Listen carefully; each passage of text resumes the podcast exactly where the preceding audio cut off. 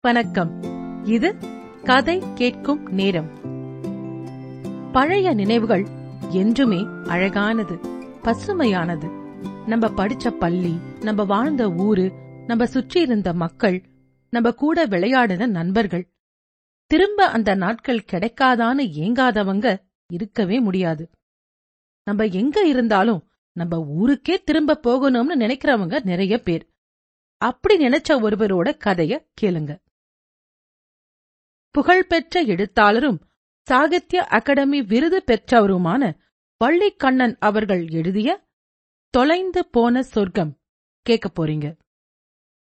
பாலு பிள்ளைக்கு அவருடைய முழு பெயர் பால் வண்ணம் பிள்ளை. அப்படி யாரும் அவரை அழைப்பதில்லை. குறிப்பிடுவதும் இல்லை.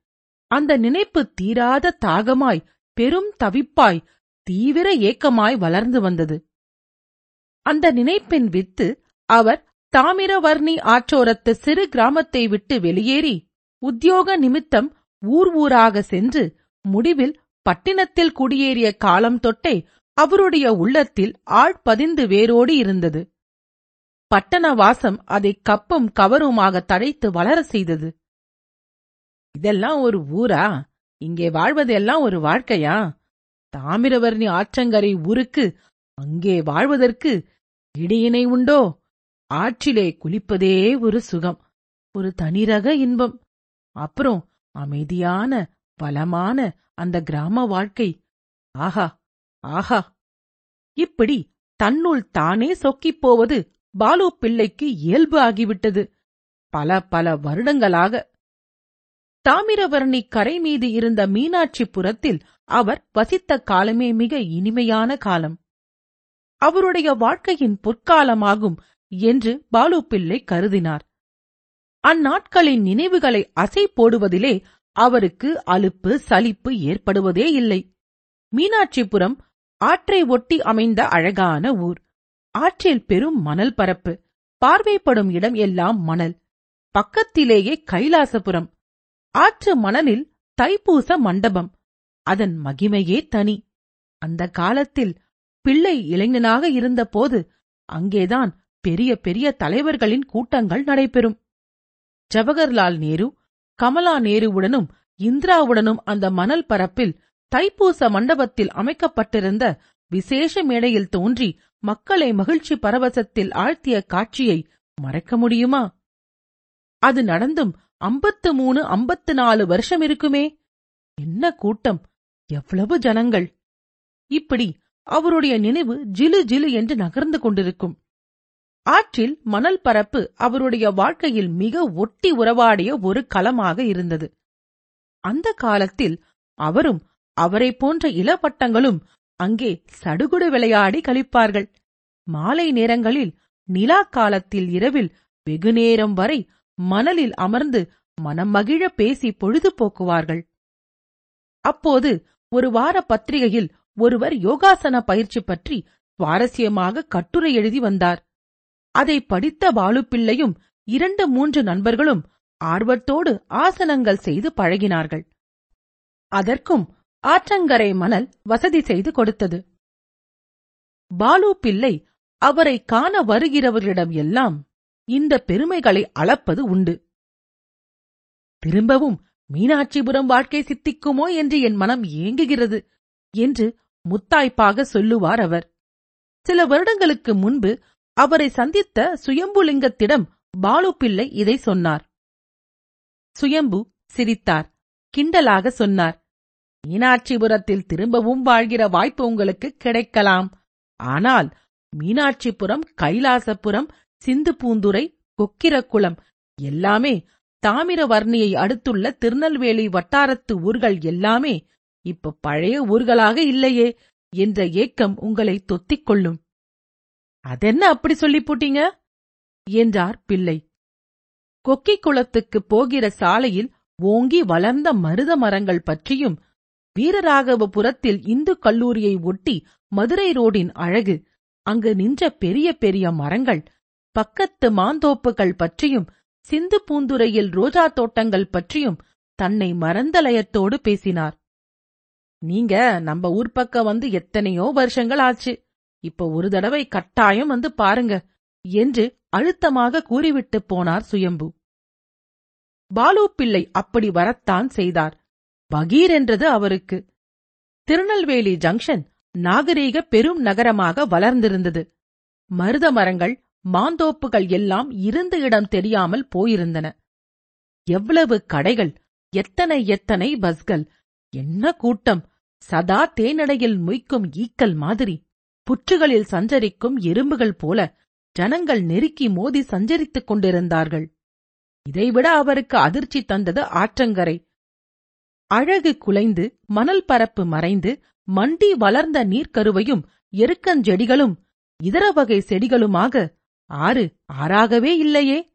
தைப்பூச மண்டபம் தனது பொலிவை இழந்துவிட்டு வேலிகள் கம்பிகள் போர்த்து என்னமோ மாதிரி இருந்தது. எங்கும் குடிசைகள் சாக்கடை நீரோட்டம். அசிங்கம். சகிக்க முடியவில்லை அவரால். மீனாட்சிபுரம் கைலாசபுரம் சிந்து பூந்துரை முதலிய சிற்றூர்கள் தத்தமது தனித்துவம் இழந்து ஜங்ஷன் என்ற நாகரீக மையத்தின் நீண்டு பரவிய அங்கங்களாக மாறியிருந்தன. மீனாட்சிபுரம் ஆற்றங்கரையில் அவர் மணலை தேடினார். மணல் பரப்பு எங்குமே இல்லை. கொக்கிரக்குளம் பாலத்தின் கீழே ஆறு சாக்காடை போல் தேங்கி நின்றது. நகர சாக்காடை நீர் பல இடங்களில் வந்து ஆற்றில் கலந்து கொண்டும் இருந்தது. பாலு பிள்ளை பெருமூச்செறிந்தார். அவருக்கு பழக்கமான ஆற்றங்கரை பாதை வழியே நடந்து பார்த்தார். பல இடங்களில் பாதை தூர்ந்து போய்விட்டது. தடமே இல்லை. ஒவ்வொரு ஊருக்கும் பஸ் போக்குவரத்து ஏற்பட்டு விட்டதால் நடந்து போகிற பழக்கத்தை மனிதர்கள் துறந்து விட்டார்கள். அதனால் ஆற்றங்கரை பாதைக்கு அவசியம் இல்லாது போய்விட்டது. முச்செடிகள் மண்டிவிட்டன. பாலுப்பிள்ளை சிரமப்பட்டு நடந்து பார்த்தார். முன்பு அழகுடன் தென்பட்ட சிற்றூர்கள் ஆற்றை ஒட்டியுள்ளவை இப்போது அழகு குலைந்தே காணப்பட்டன. எங்கும் நீர்க்கருவை மரங்கள். ஆற்றில் மணல்வெளி அருகிப் போச்சு. புதர் புதராக என்னென்னவோ செடிகள் கும்பலிட்டு வளர்ந்து ஆற்றை அதன் அழகை கெடுத்துக் கொண்டிருந்தன. பாலுப்பிள்ளை மனவேதனையோடு பட்டணம் திரும்பினார். என்றாலும் அவர் தனது ஆசையை நினைப்பை துறந்துவிட தயாராக இல்லை. தாமிரவர்ணி ஆற்றோரத்து ஊர் ஒன்றில் தனது வாழ்வின் கடைசி கட்டத்தை அமைதியாய் சந்தோஷமாய் கழிக்க வேண்டும் என்ற ஏக்கம் அவரை உறுத்திக் கொண்டே இருந்தது. அவருக்கும் வயதாகிவிட்டது. இனிமேலும் உழைக்க முடியாது. உழைக்க வேண்டிய அவசியமும் இல்லை என்ற கட்டம் வந்தது. நாகரீக நகரத்தின் எல்லைகளை தாண்டி முழுவதும் கிராமத்தன்மைகளையே பெற்றிருக்கும் ஒரு ஊரை தாமிரவர்ணி கரையோர சிற்றூரை அவர் தேர்ந்தெடுத்தார். மனைவியோடு அவ்வூருக்கு வந்து சேர்ந்தார். பாலு பிள்ளை பள்ளிக்கூடத்தில் படித்துக் கொண்டிருந்த காலத்தில் அந்த ஊரில் இருந்து சில பையன்கள் ஒத்தை மாட்டு வண்டியில் பாளையங்கோட்டைக்கு வந்து கல்வி கற்றார்கள். அவர்களில் சில பேர் சுறுசுறுப்பாக இருந்தது இல்லை. அப்போதெல்லாம் தமிழ் பண்டிதர் சுவாரஸ்யமாய் சொல்லுவார் காலையில எழுந்து ஆற்றில் குளித்துவிட்டு மலையாள பறவையில் பழைய சோறை எடுத்துப் போட்டு உங்க ஊர் கட்டித்தயிரை ஊற்றி திருக பிசைஞ்சி துண்டக்கரியும் வெச்சிக்கிட்டு சாப்பிட்டால் தேவாமிர்தமாயிருக்கும். அப்படி சாப்பிட்டு போட்டு பள்ளிக்கூடத்துக்கு வந்தால் தூக்கம் வரும் பின்ன படிப்பா வரும் என்பார். பாலுப்பிள்ளை இதை அடிக்கடி எண்ணி ரசிப்பது உண்டு. அந்த ஊரும் பிள்ளையின் நினைவில் நிலை பெற்றிருந்த குழு குழு ஊராக இல்லை இப்போது. முன்பு மோருக்கும் தயிருக்கும் பிரசித்தி பெற்றிருந்த ஊரில் இப்போது பாலும் மோரும் கிடைப்பதே சிரமமாக இருந்தது. இரவில் ஒரு மணிக்கும் இரண்டு மணிக்கும் பண்ணையில் கொண்டு போய் மாடுகளை கறந்து பால் முழுவதையும் அங்கேயே விற்று விடுவார்கள் கிராமங்களில் கிடைக்கிற பால் பூராவும் கேன் கேனாக நகரங்களுக்கு ஓட்டல்களுக்கு போய் விடுகிறது கிராமத்தில் பால் தட்டுப்பாடு. மோர் கிடைப்பதே இல்லை. நெய் என்கிற பேச்சுக்கே இடம் இல்லை அங்கே வந்து சேர்ந்த இரண்டு நாட்களிலேயே பாலுப்பிள்ளை இதை உணர்ந்து கொண்டார். வீட்டோடு மாட்டை நிறுத்தி பால் கறந்து சில வீடுகளுக்கு வாடிக்கையாக பால் ஊற்றுகிற ஓர் அம்மாளிடம் பாலுக்கு ஏற்பாடு செய்தார். அந்த அம்மாள் தந்த பால் தண்ணீர் அதிகம் கலந்ததாக இருந்தது. இதை அவர் அந்த அம்மாளிடம் சொன்னார். அவள் முகத்தை கடுமையாக வைத்துக்கொண்டு நாள முத உங்களுக்கு தர நம்ம கிட்ட பால் இல்ல கள்ளி சொட்டு மாதிரி பால் கறந்து கொடுக்கறவங்க கிட்ட வாங்கிக்கிடுங்க என்று சொல்லிவிட்டாள். அப்புறம் பிள்ளையின் மனைவி அந்த அம்மாளின் நாடியை பிடித்து தாங்காத குறையாக கெஞ்சி வேண்டி தொடர்ந்து பால் ஊற்றும்படி ஏற்பாடு செய்தாள். இப்படிப்பட்ட மனித சுபாவங்கள் பாலு பிள்ளைக்கு புதியனவாக தோன்றின. கிராம மக்களிடம் முன்பொரு காலத்தில் அன்பையும் பிரியத்தையும் பிரபோகாரத்தையும் மனிதநேயத்தையும் கண்டு அனுபவித்திருந்தார் அவர். உறவு முறை இல்லாதவர்கள் கூட சொந்தக்காரர்கள் போல் வாஞ்சையுடன் பழகினார்கள். உதவி புரிந்தார்கள். காய்கறிகள் விளைபொருள்களை அண்டை அயல் வீடுகளுக்கு தாராளமாக வழங்கினார்கள். தன்னிறைவு பெற்றிருந்தது கிராமம். எதையும் காசாக்க வேண்டும் எப்படியும் பணம் பண்ண வேண்டும் என்ற நகர மனோபாவம் பஸ் நாகரிகத்துடன் எல்லா கிராமங்களிலும் புகுந்து விட்டதாக பாலுப்பிள்ளை கருதினார். அவ்வூரில் ஒரு கடை பலசரக்கு கடை. டவுனில் மூன்றாம் தர சரக்குகளை வாங்கி வந்து டவுன் கடைகளில் முதல் தர சரக்குகளின் விலைக்கு விற்றுக் கொண்டிருந்தார் கடைக்காரர். அவர் கடையிலும் வியாபாரம் நடந்து கொண்டுதான் இருந்தது.